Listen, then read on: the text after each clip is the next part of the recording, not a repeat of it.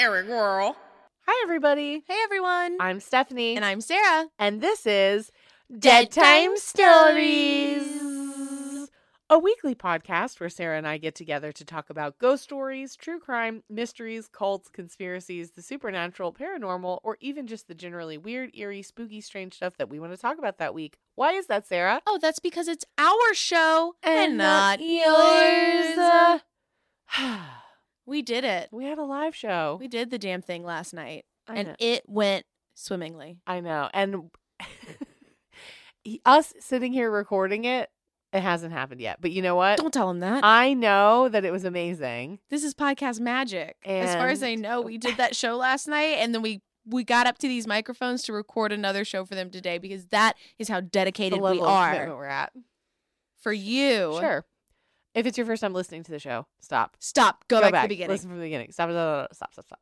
Yeah, because okay. Then you would realize that we did a live show last night. Like in a few and there's weeks. There's a lot, okay? There's a lot going on. And it'll be up maybe by the time that you... Uh, catch up. catch up. It was wonderful. Thank you so much to everyone who came out, who saw us, who live streamed in. And you know what? The candles we made this past weekend are awesome. They're amazing. They're so good. They smell so good. They burn so bright. Like a diamond. Right, like a diamond. Smells so good. I made some that smell like rose jam from Lush. It smells just like it. I made a ghost fart one. I'm so happy for your ghost fart. Thank you. That one was awesome. It's crazy what a ghost fart I know, smells like. I know, but now I know. Now you know. You can't ever take it back. Anything going on? Uh, you know, I'm we're still just working on training Larry, our little lair bear. Little Larry boy. Little Larry boy. And, you know, trying to save money. And, um, you know, probably in real life, I will have watched that episode of Animal Planet's The Haunted. But I don't have anything to say on it right now because I, was I physically say, uh, haven't. See? But I I'm thought excited. You were going to tell me how you felt about it because we're telling everybody how great our it's live show gonna was. It's going to be fantastic. I think that it was great it'll when be you, when you watched it already. It'll be the next uh, bonus content we do. Will be called "What That Ghost Do with Animals." Animal Planet's The Haunted, and the answer is te- monkey research. Better did than test smallpox. Well, they did more than a, what Zach does. Developed a smallpox vaccine in their guillotine hole in the wall. That was. Yeah, that was straight would, up barbaric. You would want that hole in the wall to be used for something else. Woof. My goodness. But it's not. It's used for monkey heads. Okay. You want to keep talking about it? Those poor monkeys. Did I even show you the wristband we got? You do. She's still wearing it two weeks later. She was so moved. I'm never taking she it off. She was so moved by the candle shopping. I'm never taking it off. You know when you were a kid and you would go somewhere like a festival? And I still you do would it. Never take it off I until still it falls try, off. Yeah, I still try to leave those things okay, on so then why are you giving me off. Shit? This is from The Haunted Candle Shopping. Yeah, when shopping. You went two weeks ago. I know. It's still there. I got the phone number on just in case I need to call if I have questions. I was going to say, if somebody finds you, they're like, if lost, please we got to call The Haunted Candle if Shopping. If found, please return to The Candle Shopping. Um, Excuse me. The, the Haunted, haunted Candle, candle Shopping. Shopping. I hid it in my sleeve so you wouldn't see it before recording. I love that for you. Where's my button? I need to put it up. Well, if you want some some candles not made from the candle shoppy, but made by the hands of me and Sarah from this past weekend. No animal cruelty involved no, in ours. Uh, that's true. There's no animal cruelty. It is uh, it's a soy wax. It's a vegan soy wax. Though we did just like throw a monkey in a creek. In honor that of. Had nothing to that had nothing to do with the candles. That's because Val was out of town and you just wanted to go crazy. I know. I was like, I'm gonna go wild this weekend. Like, I'm throwing a monkey in a creek Val, in honor of uh, Doctor Fisher. Val went to New Orleans. That's where they were this past weekend. I, I say this past weekend. It's called, you know. I know. Um, but yeah, Val uh, went to New Orleans. Their best friend's bachelorette party. Like weekend in New Orleans. Yeah, that's how I was tearing going. It up. So yeah, I was like, I'm gonna get fucked up. I'm gonna have a weekend to myself. I'm gonna get crazy. I'm gonna make candles, eat Dominoes, all the stuff that, that Val would be like, come on. I don't want to do that. Um, but yeah, I'm gonna fuck it up. It's gonna be a good time. It I mean, it a was good a good time. time. It was a great time. I changed my hard. life. Let's, we cannot handle this past and you present. You have to understand, tense. I'm like Doctor Manhattan from The Watchmen. I'm living all of my life simultaneously. So sometimes time is a little wonky for me when I'm trying to remember when it happened for you, okay? Because I'm already experiencing it all right now at the same time. Did you get that? Do you understand what she just said? Because I don't. It's from it's The Watchmen. Okay. Um.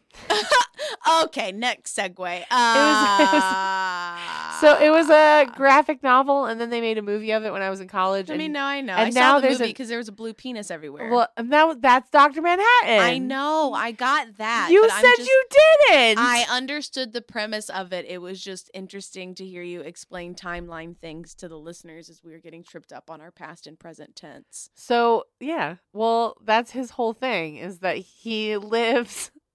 all of his life at this, it's all simultaneous. That's why he doesn't bother with clothes. He, fuck him. He's like, what? What why does it matter? It? What is it gonna matter? You yeah, already saw my, my dick. You just don't remember because it's now. For you, it's now. For me, it's already happened. So just look at it again. So just look at it. Look at my ting ting. I'm Billy Crudup, and I'm the one who said that MasterCard was for everything that wasn't priceless. Sign. Look at my ting ting. Did you know that? I don't think I knew that was Billy Crudup. Do you He's know a MasterCard guy? I have a playbill from the first show that I ever saw on Broadway, and he was the only actor from that show that signed it. What show was Billy it? Billy Crudup. Uh, Waiting for Godot. Oh. But it had Sir Patrick Stewart, Sir Ian McKellen, Billy Crudup, and some other guy. What a what a cast for that. Oh, it was beautiful. I mean, I don't like that show, but I think I've also I never heard anyone pronounce it that way, but that's okay. You you, you hear Waiting for Godot. Godot. I mean, it just depends on who you talk to. Sure. It Whatever. It I like don't you're like fancy. This show. I don't either. I don't like any Beckett. That is Beckett, isn't it? I think so. So is Endgame. Yeah. This is some real deep theater. This is it this is. is real niche right now. If we've lost we you, I'm sorry. Anyway. We're going to bring it back. We're going to bring it back. Back, back, back, back, uh, back. Hey, uh, si- hey, Sarah. Uh, we- oh. Uh, oh, did you have other banter? No. Okay. Hey, Sarah. Hey, Stephanie. Hey, hey Leslie. Leslie, y'all ready to talk about some ghosts? Y'all ready to talk about some ghosts?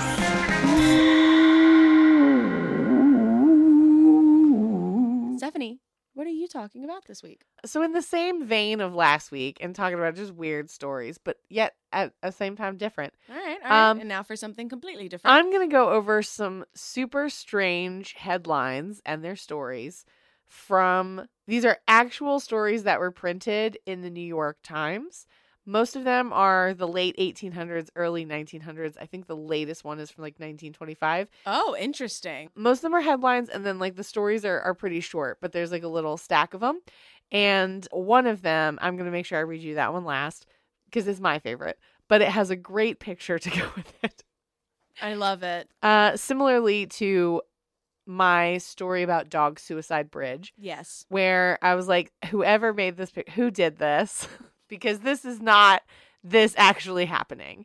Uh, so I can't wait to, to share so a picture excited. with you right, about the final one. So here we go. Well, crazy shit happened in the eighteen and nineteen hundreds. Uh, so again, these are real stories or headlines that were posted uh, and shared in the New York Times between, you know, the late eighteen hundreds, early nineteen hundreds. So the first one we have is February seventh, nineteen oh four. Mm-hmm. The headline is, "Couldn't Lose Dead Cat. Commuter Carried Victim and Guilty Secret to New York." What? East Orange, New Jersey. And I kind of... I debated whether or not I wanted to use the old-timey voice. Like, couldn't lose dead cat. Commuter carried victim and guilty secret to New York. East Orange, New Jersey, February sixth. A New York businessman who lives in East Orange and is something of a pigeon fancier recently lost several of his finest birds through the depredations of vagrant cats. So did he murder the cat? A few days ago, the losses became so heavy that he armed himself with a gun and lay in ambush one afternoon when he returned from the city. Stop. After a wait, he saw a lean cat emerge from the coat with one of his finest pigeons in its mouth. He fired and the cat fell dead. In the early transports of his joy at having destroyed the thief, he forgot that there was yet a task for him to perform, but soon reco- recollected that the body must be disposed of. First, he thought of digging a hole in the backyard and interring the cat therein, but then he trembled when he thought his neighbors might think he was burying. At last, a bright idea struck him. "I'll wrap the cat in papers and throw it off the ferry boat when I cross in the morning," no. he promised himself. So, with the bundle neatly tied, he took to the train on the following morning. He got off the train and boarded the boat, and there he was greeted by a group of friends for whom he could not escape. He reflected that he might have to make embarrassing explanations if he threw the bundle overboard while he was with them, and he deferred the act until the boat landed, thinking he could easily cast it away in an ash barrel on the way to the office. Oh, my gosh. He passed several ash barrels on the way, but somehow or other someone always seemed to be gazing in his direction when he approached one, and once or twice he saw a watchful policeman. He collected how unpleasant discoveries had been made in ash barrels, and he didn't want to be arrested on suspicion. So he went all the way to the office and carefully locked the body in a closet. No! Reflecting he could throw it overboard on his way no. home. Going across the river that night, he met some more sociable acquaintances. Of course. And the cat boarded the train with him as a result. He laid the package down beside him and tried to become absorbed in his paper, but when that everlasting cat haunted him, when he reacted, when he reached his station, he picked up a package and went home. Reaching there, he handed the bundle to the cook and said, as indifferently as he could, told her to bury the cat in the backyard. Yes, sir, said the woman. There were a few minutes of relief for the East Orangeite, but soon the cook reappeared. I guess there's some mistake, sir. This isn't a cat in the paper. It's a nice leg of mutton. No, who got the cat? The man had evidently picked up the wrong bundle on leaving the train. Oh, no. And he only hopes that the fellow who reached home with a dead cat doesn't learn his identity. Stop it. Now, I gotta ask before I continue, does the voice add to or take from? I feel like the voice is good for the headlines, but when we get to okay. the story. Okay, I'm glad I asked. Might be better, yeah. Okay. August nineteenth, August twenty-second, nineteen twenty-five, pancake-loving turtle, a family heirloom, kidnapped from his home he's visited for years. No! Not the turtle. He loves pancakes. Brookhaven, Long Island, August twenty-first. Missus Edward Rayner's pet turtle, which came to her back door every night in spring and summer for four years to get pancakes, made by a recipe known to her family for two hundred years, has been kidnapped! No! And advertised as lost in the current issue of the Brookhaven Advance. Missus Rayner, like many other persons of Brookhaven, has made a pet of turtles, especially those which had the initials of her ancestors carved on their shells, and when this particular turtle, which had a large bee on his back, came to her house four years ago, she knew he had been a pet of the Bartow family, her ancestors, who settled here two centuries ago. Oh my gosh. And she took pains to make him welcome. The turtle, a large fellow, immediately showed a fondness for the Bartow pancakes. At first, he ate only what Rainer, what the Rainer cat had left. But then, after Missus Rainer saw how much he liked them, she made special batches of batter for him alone. Aww. And set them out on a plate at the back door. Little turtle, little Every turtle morning, pancakes. He would waddle to the house and get them. Aww. Except during strawberry blossom time, when Missus Rayner knew he was getting sustenance in the strawberry beds. Yeah. This would continue until early fall, when, with the first cold snap, the turtle would disappear somewhere into the earth to hibernate for winter. But a week or so ago, after the turtle had gotten his pancakes and waddled off again to whatever turtles do when not eating pancakes, Missus Rayner saw an automobile stop. What? A man reached down to the earth, lifted something into his car, and drove away. He got, he got, he wasn't just missing, he got turtle snatched. It's and kidnapped. Ugh. The next day and the next, the day afterward, the turtle did not come to the Rayner back door he, for his pancakes. He, he done got turtle napped. Then Missus Rayner inserted the following advertisement in the Brookhaven Advance. Lost. If this notice comes to the man who took the turtle, will he please return him to Missus Edward Rayner, who fears he will miss his pancakes and also will never be able to find his way back to his winter location. I want only to know that the turtle is well off, said Missus Rayner today. If the man doesn't want to return him, I'll be glad to send him a recipe for the pancakes. No. I'm afraid the turtle will miss them and be unhappy. Aw, precious little lady. Precious little lady. Did she ever get her turtle back? No one knows. I don't know. Oh, no. Pancake turtle. March fifteenth, nineteen oh four. Wife returned after having fine funeral. Ha. Then Valente learned he had buried the wrong woman. Great. Asks city to pay the bill.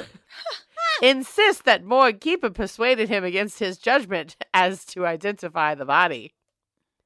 Declaring that the city falsely notified him that his wife was dead and saddled him with the expense of a funeral for a strange woman, Ignacio Valente, who lives at three eleven East sixteenth Street, had filed a bill for two hundred fifty dollars against the city.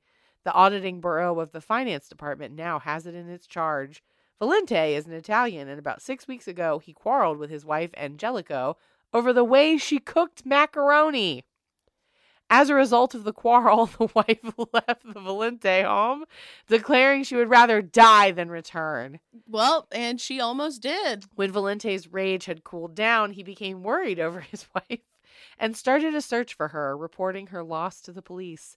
He gave a careful description of the woman, and finally, on being notified that the body of a woman answering the description was at the morgue, he went there accompanied by his two-year-old daughter. He identified the clothing of the dead woman as having belonged to his wife, but when shown the body, said he declared it had been changed. They all change after death, said the mortician.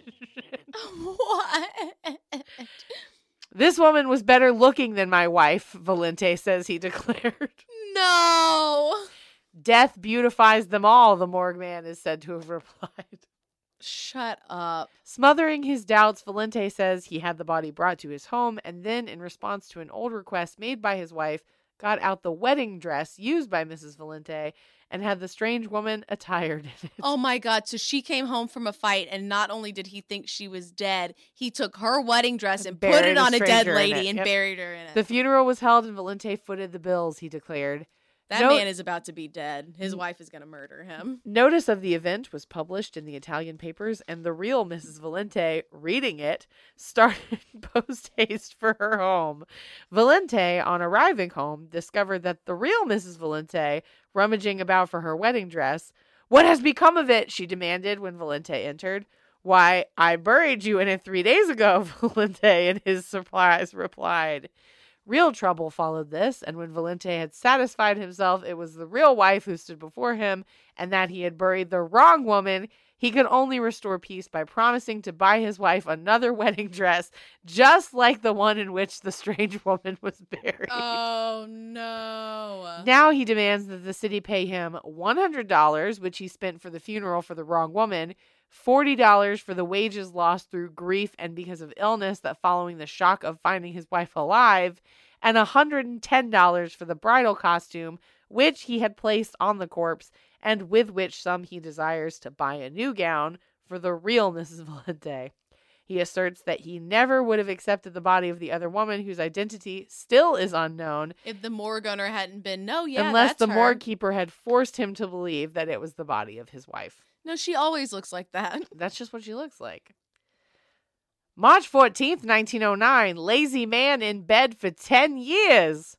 Mumcra not sick but refuses to get up. Lives at country farm.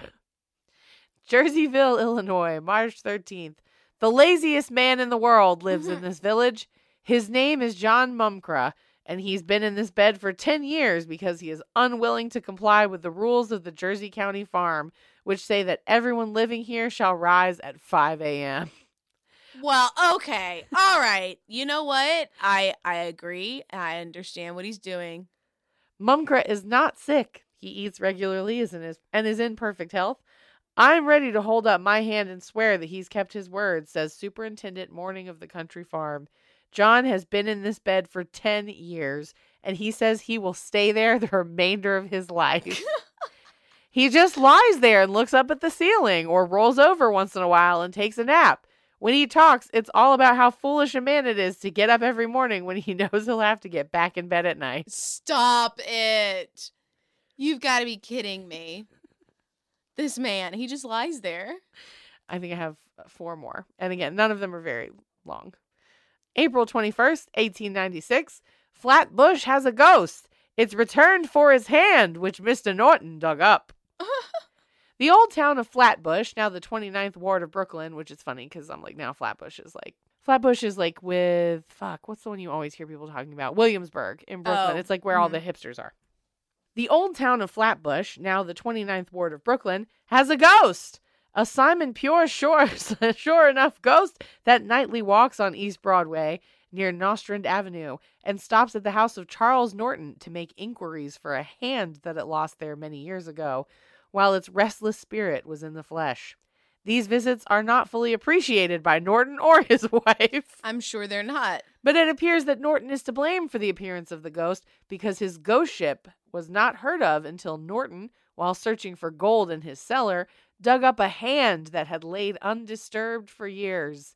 Well, now you did it. There was a ring on one of the fingers of the exhumed hand, and when it had been rubbed, the ghost in the true Arabian Nights fashion appeared. And as it failed to get instructions from Norton, it is now said that all it wants is the hand and the ring, that thereafter it will cease worrying the descendants of the early Dutch in Flatbush. The story that the old Dutchmen in the town tell of the ghost is that sixty years ago, a belated traveler with lots of gold in his belt stayed overnight at the farmhouse of one Krug, a thrifty Dutch farmer. Krug, when he heard of the large amount of gold that this visitor had about him, gave up his own room to the stranger and insisted that he should occupy it. The next day, the visitor disappeared, and when the family asked Krug about it, he said the man had departed before daybreak. The bed clothing was also missing. Uh-oh. And, and Krug accounted for this by saying he had burned it because the stranger had just recovered from an attack of yellow fever. Subsequently, a man's hand was found behind the bed. It had been cut off by Krug with an axe, it is said. When the hand was found, Krug disappeared, and the hand was buried. Missus Norton, in speaking of this and its uncanny ghost visits, said the house was haunted and continued, "Everybody who has lived here since the murder was done under this roof has had bad luck. One man who occupied the house about forty years ago left his wife and children and ran away with another man's wife. Another was a burglar, and he was caught a whole lot of silverware who was found buried in the cellar. Another committed suicide. We've been here for six years now. There's been nothing but sickness in our family. I don't like to talk about these things. It sends a chill down my back." Norton, while hunting for the silverware, supposed to be buried in his cellar, dug up two rusty revolutionary swords and several pieces of ancient coin before the hand was unearthed. December twenty-fifth, nineteen thirteen, Santa dies on Xmas trip. What? Struggle through snow to poor boy's home, fatal to Mister Heap. No. Denver, Santa. De- December twenty-fourth. Little crippled Wilbur Harris, eight years old, is to have a Merry Christmas, but his Santa Claus is dead. What? That's it, the writing? That's the way the article is written? It was W H Heap, a philanthropist who came to Denver from Paterson, New Jersey, because stricken with tuberculosis, who made possible the salvation of the Christmas time myth for Wilbur. Mister Heap's death came, so he came from New Jersey to pretend to be Santa. Mister Heap's death came yesterday because ignored his physician's order to remain in bed and walked several blocks through deep snow in the impoverished section of the city.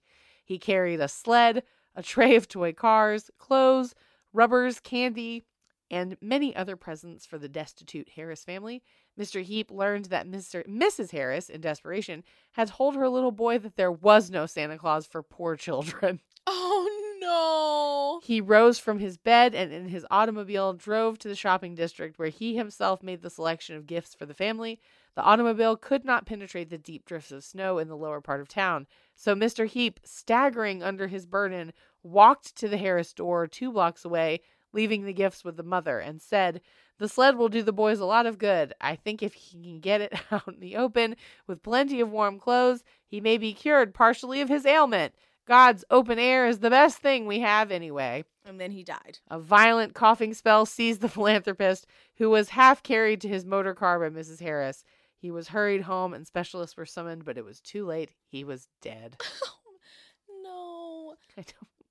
I hope she didn't tell her kid that Santa died. Santa died because he tried to bring you presents even though we're poor. Santa brought you these presents even though we're poor, but don't like them because you know what the cost is? Santa died. Santa died.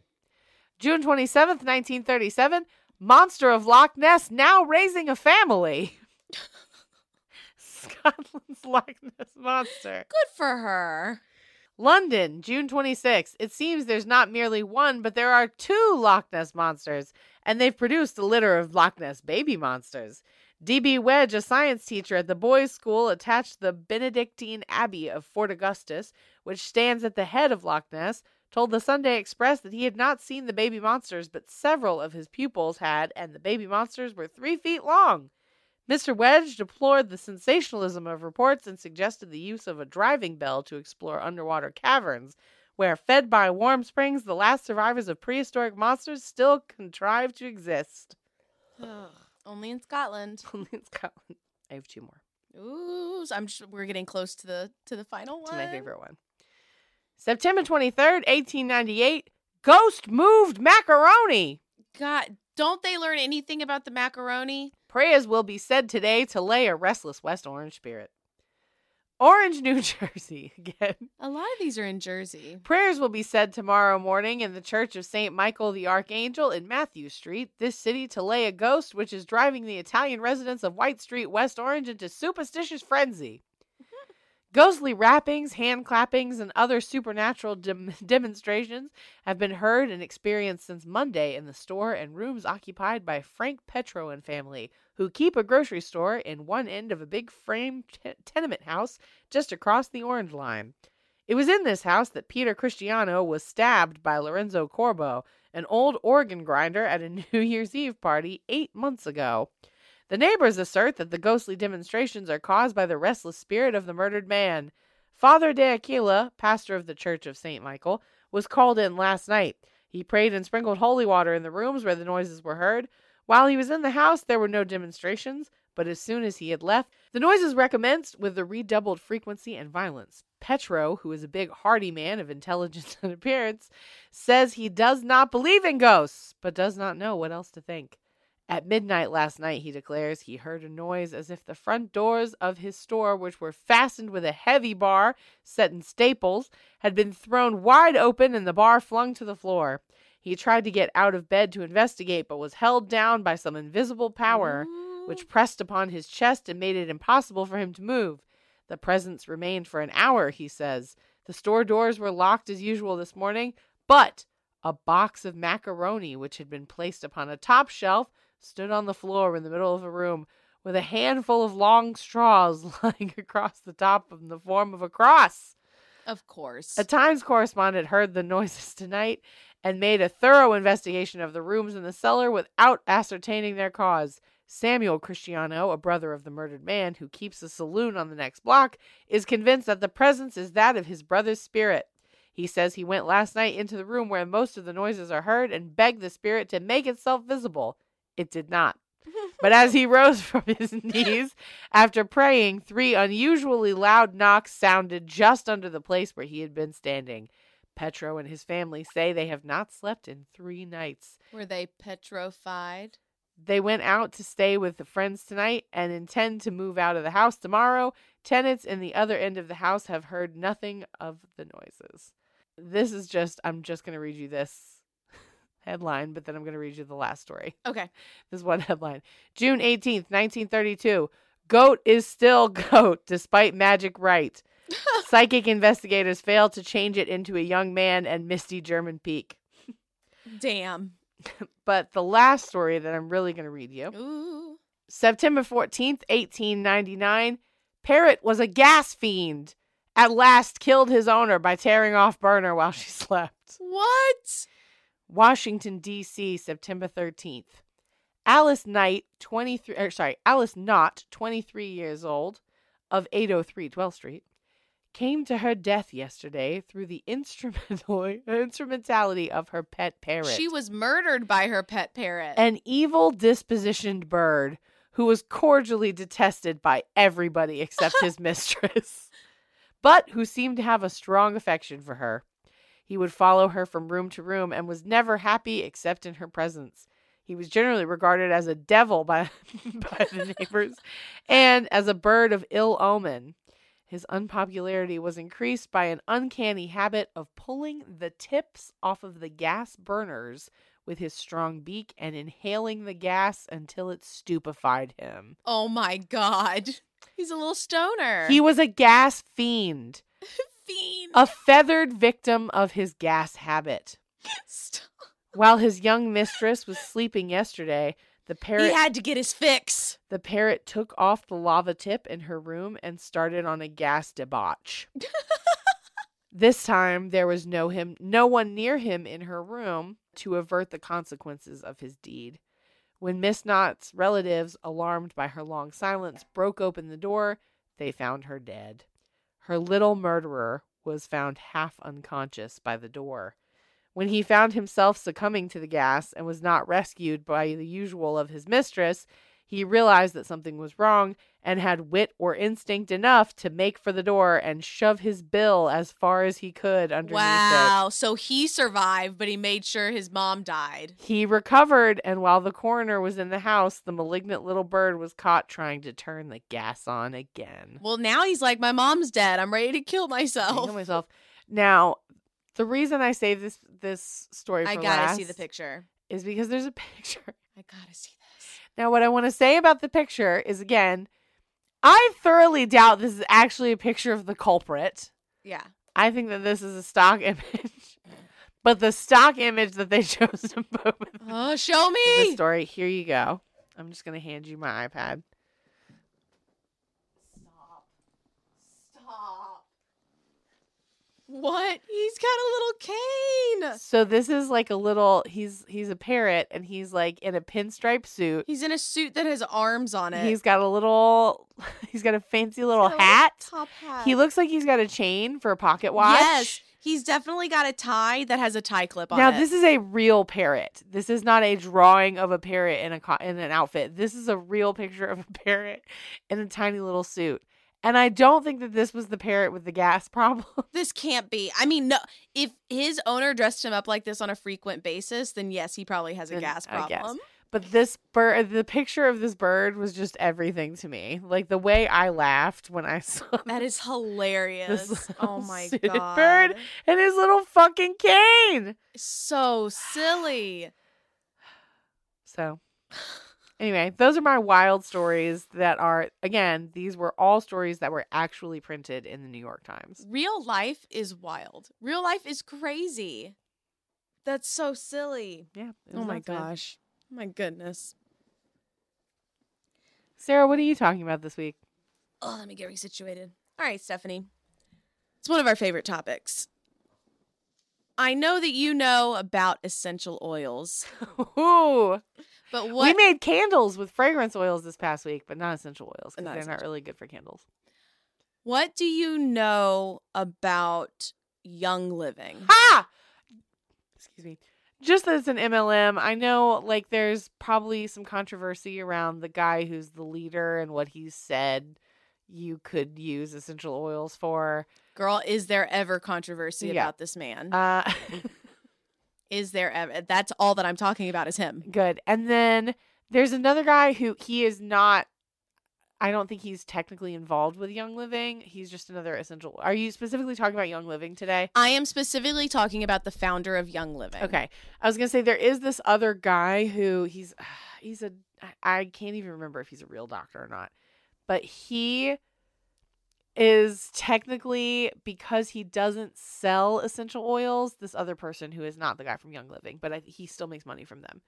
Because he himself is not actually selling essential oils, he is allowed to make these claims mm. about what essential oils do. Is it the family that yes. they featured on that Netflix episode yes. about essential yes, yes, oils? Yes. yes, yes. Um. So he inadvertently still makes money because he makes money selling like recipe books and all yes. sorts of other shit about things you can do with essential oils, but he, but he does not actually the sell oils. them, yes. and that's his like legal loophole. Yes. Um. But that yeah, Young Living is crazy, and the guy who founded it's crazy. Gotcha. But it's also an M L M, so like, what are you gonna yes, do? Yes, it is an M L M. It's gonna. It, there's no way to escape it being crazy. But I'm not even going to talk about the fact that it's an M L M. Wow. I am only talking about his name.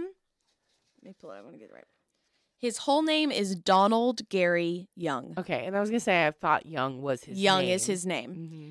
His, he, but he goes by Gary Young. Sure. All right. So let's dive in. Let's go. Now, this is true. Much of the oil sold in the U S comes from two companies, which are both based in Utah. One of them has more Mormon undertones than Young Living. Young Living is not as Mormon-y, but the other one is doTERRA. Yes, there we go. Those are your two Those big are the two big M L M oils. oils. Yeah. And nine times out of ten, if you are getting an essential oil, it's probably from one of these two companies. It's hard to get away from it. You do uh, both of these companies will be like, I made the most money this year. I sold the most oils this year. I had the highest selling oils. Sure. While there are cheaper oils, Walmart sells a kit of sixteen therapeutic grade essential oils. Young Living and doTERRA have built their brands on claims that they sell completely pure, naturally derived oils. Kirk Jowers, the vice president at doTERRA, said, "They have Skittles. We have the real fruit." Stop. Now, what a comparison to make. Isn't it so dumb? Young Living, so a little bit about the M L M aspect, because again, that's not what we're getting into. We're getting into who the fuck is Gary Young and how did he create this thing that is now such a big, yeah, a big part of essential oils. And I was going to say, from my understanding, even if you're not buying from them, like Young Living is kind of behind the popularity of yes. essential oils within the United States. Yes. Okay. Exactly. And they sell their product to chains like Target and Walmart. So mm-hmm. even if you're going into the store, you're going to the essential oil section, you're seeing Young Living mm-hmm. essential oils, but they are also an M L M. So Young Living divides its sales force into a complete hierarchy, stratified partly by sales volume, ranging from a distributor, which is the lowest level, comprising of nearly ninety-four percent of its members are that lowest level. We all watched Lula Rich. To Royal Crown Diamond, which is less than one-tenth of one percent. Right. This is a quote from a diamond-level distributor. They said, "Young Living is freedom. It's spiritual freedom, relationship freedom, incredible financial freedom." Diamond-level distributors earn a median income of thirty-two thousand dollars. Those numbers are from two thousand seventeen. I got that information from a New Yorker article. Th- how often are they getting that much money? Monthly. Monthly, right? Monthly yes. income yeah, of thirty-two thousand dollars. Like, that's not an annual income. That is a monthly income. Yes. Gary Young. Gary Young created Young Living. Mm-hmm. The big claim to fame that Gary Young has is his origin story. Okay. This is what he sells. This is what he goes off to. Origin story. He grew up in Idaho, poor, in a cabin with a dirt roof, no running water. In his early twenties, he was working as a logger when he had a terrible accident. A tree fell on him, fractured his skull, ruptured his spinal cord, broke nineteen of his bones. How once he woke up from having a coma, the doctors told him he would never walk again. So then he tried to kill himself twice, but he didn't succeed, obviously. After doing these two suicide attempts, being told he'll never walk again, he decided he was going to fast. He was going to do nothing but drink water and lemon juice.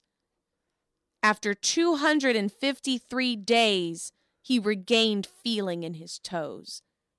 That he walks today is a miracle that defies medical prognosis, according to his biography.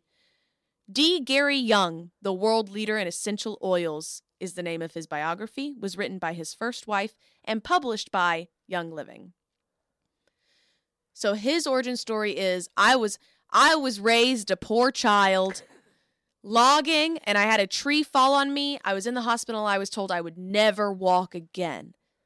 But once I started drinking water, lemon juice, and I used some essential oils, mm-hmm. I was able to totally reverse my diagnosis. Sure. What's really interesting is there is no medical record. Record, yeah. I was like, there's no record of that ever happening to him. Any accident of that ever, ever happening to him. What a shit. So that's his origin story. Okay. Now we're going to get into the timelines. This is where I'm going to be kind of flipping through my notes because I did my notes differently today. That's the noise so that the listeners know I did my work. Right? She's got the pages she's I've flipping. I've got the pages. I'm flipping them. All right. So nineteen eighties. In nineteen eighty-one, he opened a clinic in Spokane, Washington. Right? Using a degree. He didn't have a real she degree. She keeps doing quote I fingers. Doing I love quotes. It. He opened a health center in Spokane, including birthing services. Oh, God. This is how I ended up finding oh, him. Oh, God. One of the babies that he attempted to deliver was his own daughter. She died because he held that baby underwater for an hour after she was birthed. What? Yep. So they did an underwater birth in a whirlpool bath. And he apparently had this theory that babies can breathe through their umbilical cord. And so he held the child underwater for almost an hour.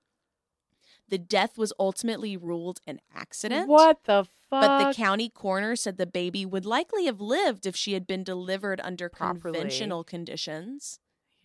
Yeah. Yep. That's awful.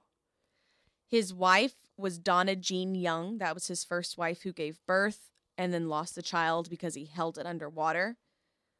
Her and Gary Young then divorced the next year, September sure. of nineteen eighty-three.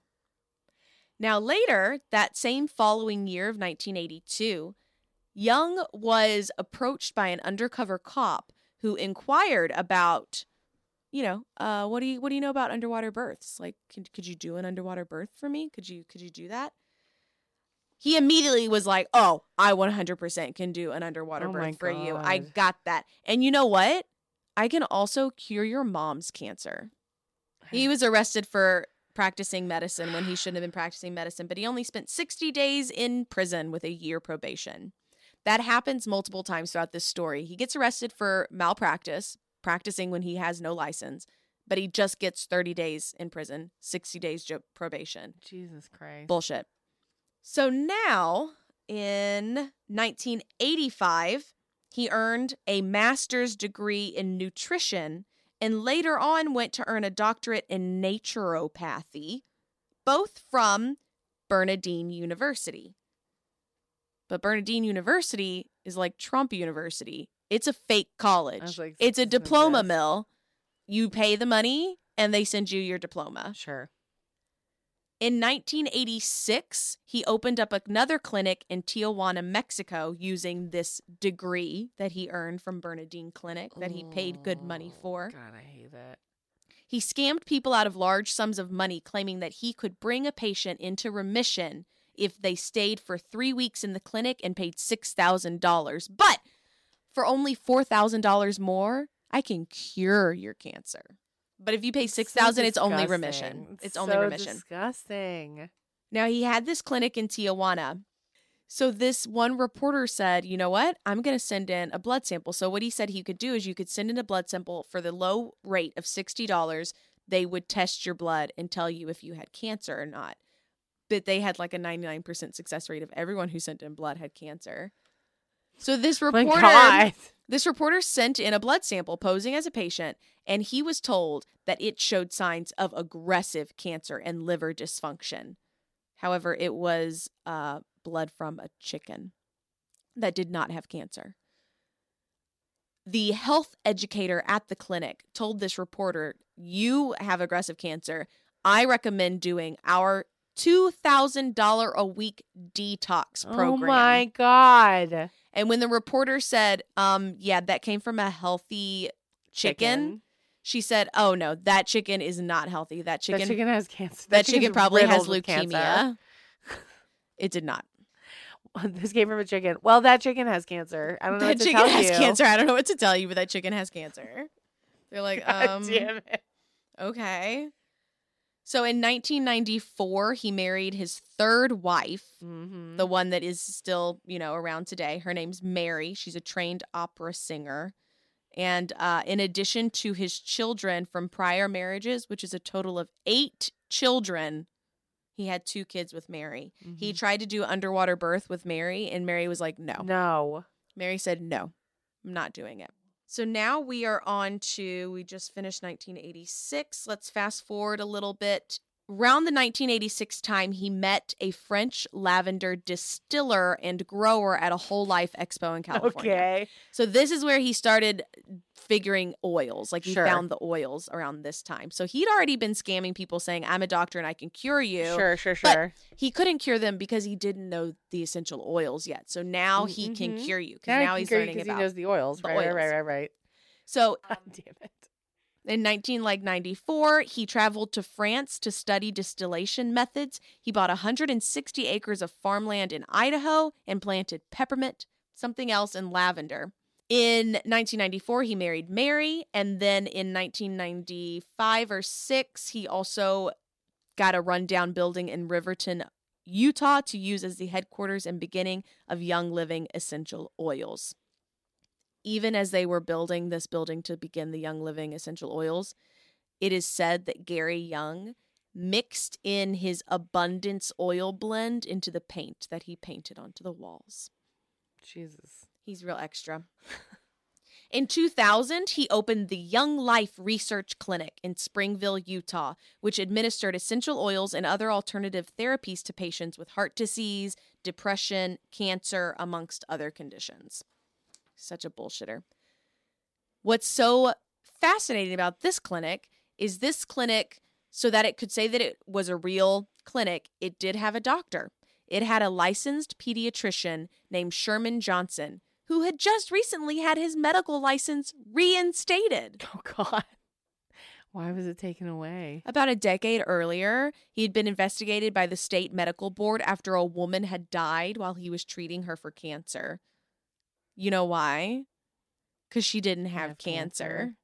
She was bipolar, or she had multiple personality disorder, but not cancer. They say that the doctor had believed her story that she had been injected with cancer by a group of witches and gay doctors, and that she died from an overdose of Demerol administered by Johnson. Damn it. Because Johnson was like, oh my God, you got infected with cancer by witches and gay doctors. The same thing happened to my cousin. No! Let me treat you.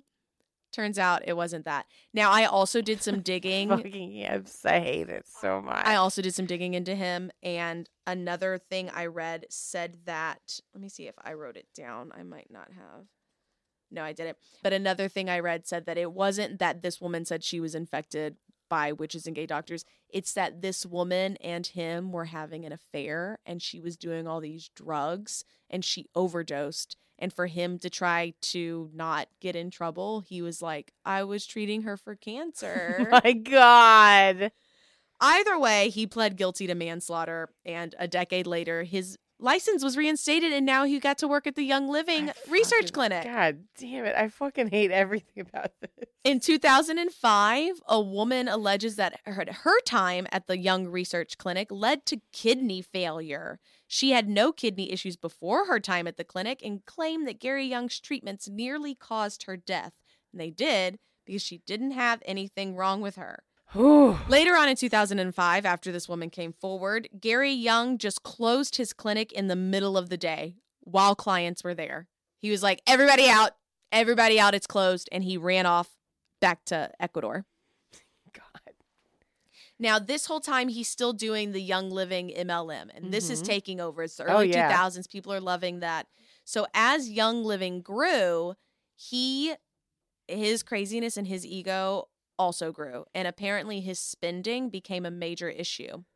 At the company's Showcase Farm in Utah, he apparently built replicas of a Wild West town and a medieval castle, and he, dubbed as Sir Gary, would host jousting tournaments Gary! in which he donned a suit of armor and he competed in jousting tournaments. Yeah, he did. But when he did that, he was Sir Gary Young. He had also plans drawn up for a two hundred fifty million dollars theme park, a thing called, get ready, Mount Youngmore. And the theme park would feature jousting, a five-star hotel, and a mountain with Young's face etched on it. God damn it. Because, you know, it's Mount Youngmore. No, of course. Uh, Gary Young apparently denied all of this. But mm, at this time in the early two thousands, David Sterling, Young Living's chief operating officer at the time, said that he was alarmed by a video he saw of Gary Young, whose only medical degree is a doctorate in neuropathy, naturopathy, from an unaccredited school. He was apparently performing gallbladder surgery and giving essential oils intravenously oh at the clinic God. in Ecuador. So at this point, David Sterling was like, okay, well, we're going to shift Young Living's focus away from fucking Gary Young.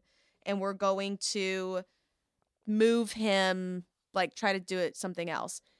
But he was met with major resistance from Gary and from many of the distributors who felt this deep love for Gary Young and his wife, Mary. Gary eventually fired David Sterling, citing, among other reasons, the fact that Sterling just kept trying to push him out and wouldn't let him be in the mag- the company magazine. A spokesperson said that Sterling was let go for performance reasons. However, in an email that Young wrote, he said, Satan exercised dominion over you to the point where you started thinking that you had knowledge and ability greater than anyone else, including me, the creator of this company. Uh, Young declined to speak with the New Yorker who was writing this article, but the spokesperson said, "Successful company founders are often cut from a different cloth than the rest of us, which is true of Gary Young and his pioneering cowboy spirit." Of course. In April of two thousand eight, after being fired, David Sterling and several other former Young Living executives founded doTERRA. Oh my God. Yep. Oh my God. Yep. Tiny other little tidbit about our good old Donald Gary Young and how, again, he is not, he's no medical practices, no license, not accredited. His name is Donald Gary Young, but he tends to go by D. Gary Young. So it looks like Doctor Gary Young. Sure. So to just unsuspecting people, it just looks like that. Isn't it so shitty? Another thing of while he was studying his naturopathy, he apparently also very briefly studied therapeutic massage at the American Institute of Physioregenerology, and he later claimed to have graduated from there until but he, but he they found out that he was lying, mm-hmm. and he never got his diploma, and his excuse was that it was some sort of a typographical error. According to the Institute's founder, however, Gary didn't do any of his work there. He did a third of the homework, and he still owed money and tuition. So, no, he does not have a diploma. The man was never accredited. Something else that I found is that apparently at one point in the early days of Young Living, he was fired after he was arrested another time for malpractice. And he was so mad, two days after he was fired, he went down to the Young Living office. He tried to enter the locked office by hitting the door with an axe. When he got in, he pushed his wife down the stairs, threatened his son and other Young Living employees with the axe, and he had to be escorted out by police. All the victims got restraining orders against him, and in a court in nineteen ninety-six, his kids were like, "Yeah, he abuses me." His mom was like, "Yeah, he abuses them, and he abuses me too." And the court was like, mm, sixty days in jail and probation. Oh, my God. So Donald Gary Young is this piece of shit that founded Young Living. He does crazy things. They do, like most M L Ms, they'll do those big events, big expos. And he has, I believe in the past, he's been driven in on a sleigh being pulled by huskies. He will fly down from the ceiling at these events. It's all very big and grandiose. I hate it. But this man held his baby underwater for an hour because he thought her. that babies could breathe through their umbilical cord at birth. But I'm also just, what was, was he trying to prove something? Like, what was he trying to do? Like, I don't know. Why, why did he open these clinics in the first place when he doesn't know what he's doing?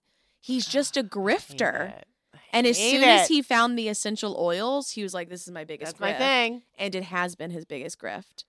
Now, he later on, as it came out, the money he was spending, he ended up stepping down from the company. And now Mary runs the company. Mm-hmm. And then, you know, God's timing is always right. He died in two thousand eighteen. His wife, Mary, announced that he died due to separation, uh, due to complications from a series of strokes. However, his son, Sean, has come out and said that, no, his dad died from cancer. That wasn't healed by essential oils. Mm-hmm, because God's timing is always, always right. Always right. And God has a sense of humor. And you're going to sit here and tell people that if they pay you six thousand dollars, you can put their cancer into remission. But for only four thousand dollars more, I can cure it. Yeah, you best believe God's going to strike you down with cancer, son. What a piece of shit. So I stumbled upon this guy's story when someone posted in the anti-M L M subreddit that I follow saying that the newest C E O of Young Living is peddling this like fix yourself in seven steps program sure. that is kind of an anti-Christianity message. And they're all up in arms about this. It's not Christian. But their original founder was a piece of shit. Did all of these awful things. And as soon as I, I, the first comment I read was like, are we going to forget about the fact that their first founder j- killed his baby? And I said, I got to learn more. Fascinating. That's fucking in an wild awful way. Awful, yeah. So Donald Gary Young, D. Gary Young, founder of Young Living, was a piece of shit. And Young Living is an M L M founded by a piece of shit. Don't do it. Don't give your money to it. If you're going to buy essential oils, do it from someone other than Young Living or doTERRA. I also did not know that doTERRA was founded by people who got fired from Young I didn't Living. know that. That was I interesting. That part I'm like, like what is this? Pixar? So that's my story. That was a good one. That's my M L M. Well, I want to thank you all so much for supporting our podcast. Thank you so much. Thank you. Of course, you can uh, you can get merch from our website, dead time stories with a z dot com. You can subscribe to our Patreon. You can email us, dead time stories at gmail dot com. Follow us on all of the social media things. But the most important, cheapest, freest thing that you can do is give us a five-star review on the Apple Podcast Store, Spotify, or anywhere, anywhere, excuse me, where you listen to our podcast. Yeah, thank you so much. We don't have any more live shows yet, but stay tuned for other things. That's it, man. I'm Stephanie. And I'm Sarah. And this is Dead, Dead Time Stories. Thank you for listening. Dead Time Stories is hosted by Sarah Heddens and Stephanie C. Ferguson. Music and editing by Eric Gershnow. Artwork by Rennie Slackman.